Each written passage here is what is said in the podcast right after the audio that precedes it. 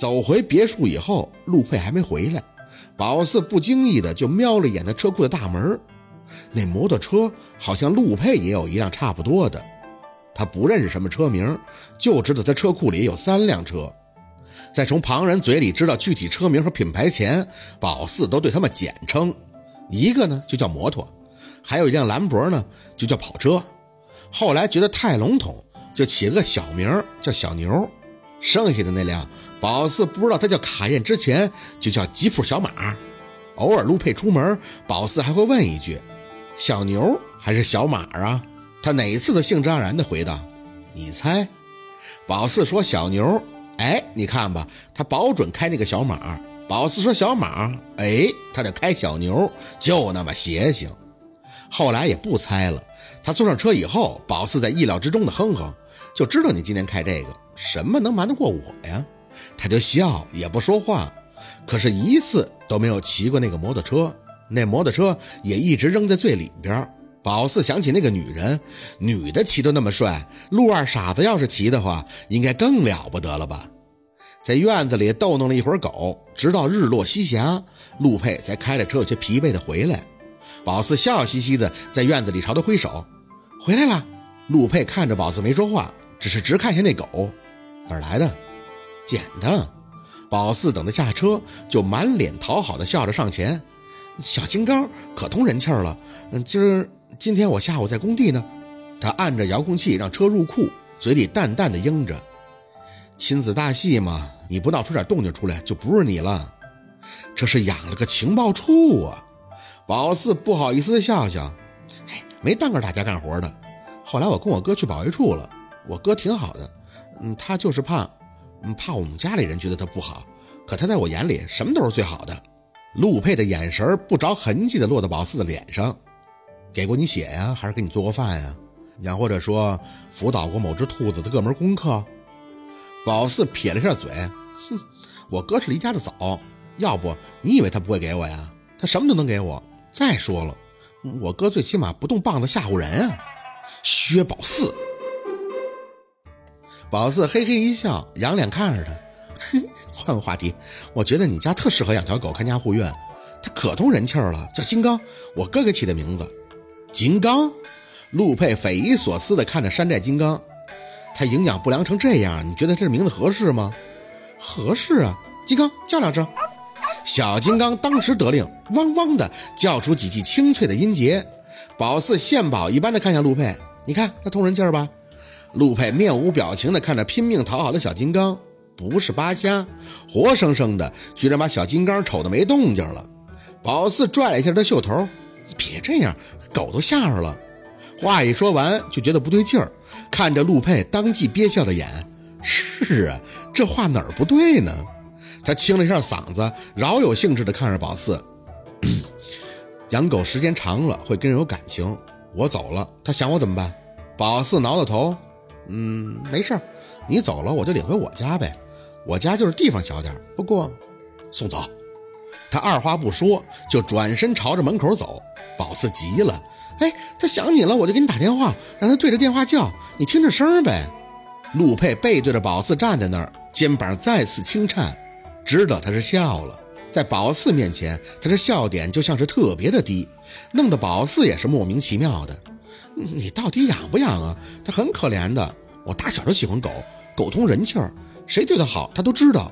是啊，有些道理连狗都明白啊。宝四听不明白他不阴不阳的话，就站在原地使劲地喊他的名字，陆佩。转过脸，他勾着唇看着宝四，先养着吧，改个名字，嗯，叫宝四吧。不行，那你喊宝四的时候是叫我还是叫他呀？我们俩一起答应啊。不得不说，他有时候的笑真是很璀璨夺目。那就四宝吧，倒过来就这么定了。四宝是叫他的。宝四脸红脖子粗的，更不行了。四宝是我们家里人叫我的名字，是我最喜欢的。你要是敢叫他四宝，我就叫他 Tiger。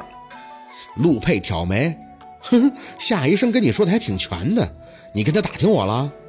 宝四梗着脖子站在那里，就叫 Tiger。他大爷般的插兜进门，四宝，Tiger，Tiger，Tiger。最后的结果就是小金刚自己都懵了。你叫他什么名字他都不回应，只有在发出的声音时，他才会颠颠的跑来。一天天的就看着宝四跟陆佩较劲儿，自己该吃吃该喝喝，丝毫的不为所动，很好的守住了一只狗应有的气节。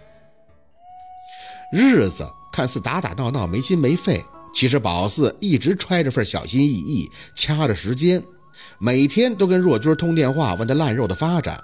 他说还好，但是夏天热，味道渐渐的有些大。委婉地问宝四什么时候能用药去根儿。宝四着急呀，却没办法再次直白地朝着陆佩开口，只能跟若君说八月末之前一定搞定。这里边有个时间差要等的，急不得。胡说八道了一通，若君还问宝四老住在同学家里是不是给人添了麻烦。宝四心慌慌地回应说没办法，弄药嘛。这边远郊好整，若君有些抱歉的开口说：“等他好了，要请他的同学和家里人吃饭。”看似宝四在人家添麻烦，实际上是他在添麻烦。宝四不敢说的太多，怕露怯，每一次挂下手机都有些迷茫。他相信自己的直觉，相信陆佩会给他写的。可宝四不知道他怎么想的，什么时候才能给他呢？早上他是吃完饭出门。宝四收拾了一下自己，百无聊赖的到工地去。下午两点，他们休息。宝四呢想找家树唠唠嗑，可找了一圈没看见家树的影。老三坐在一边抽烟，看见宝四还带着几分不正经的打招呼：“哟，宝四来了！”宝四一来，我马上就感觉这空气都带着香味儿了。哎，就是热呀。他说话就是这样。大哥说都是工作太枯燥了，所以呢大家都爱打趣儿。宝四挑着眼皮看着他，三哥心静自然凉，你知道不？哎，我大哥呢？家树啊！老三长叹了一声，哎，产房传喜讯，生了。啥？他哈哈的笑着看着宝四，你大哥人才啊！我才知道他会画画。昨天工头说要找个人去围墙那儿写油漆大字，啊，做什么景观围墙？结果你哥就去了，现场还发挥画了点花花草草。还真不错，被调走了。以后人家坐办公室了，不用像我们似的风吹日晒喽。宝四皱了皱眉：“调哪个部门了呀？”“暂时去综合部了，啥都管。”宝四，你说也挺逗的，我就琢磨不透啊。这么大的工地工程，那广告钱都花了海了去了，结果连个会写油漆字都没有。我没别的意思啊，就是觉得搞笑，居然还能到咱泥工这儿问。有意思不？是有意思，是陆佩的意思。宝四没得答话。家树会画画这事儿跟陆佩吹嘘过，就在他对着笔记本忙活的时候，写作业的间歇跟他白话的。他当时压根就没搭理宝四，跟聋子似的。其实不是跟他说这些，也没别的意思，就是纯粹的闲聊。当然了，一没兜住，还说了家树考大学那事儿。说的比较夸张，说就差一分就上清华了，就一分啊！他还是没言语，就听宝四自己在那义愤填膺，说家树二等功。你见过二等功勋章吗？见过吗？陆佩这才面无表情的看向宝四。我太姥爷参加过抗日战争、解放战争、抗美援朝战争，你说我见过没见过？军人这两个字的意义就是保家卫国，和平年代不意味着就不流血牺牲。我承认你哥是英雄，但这也是他应该做的呀。勋章是荣誉，而不是让你这么拿着出来炫耀的。宝四被顶得无话可说，当即就低头继续奋笔疾书。这是逮到了点儿就给他上课呀。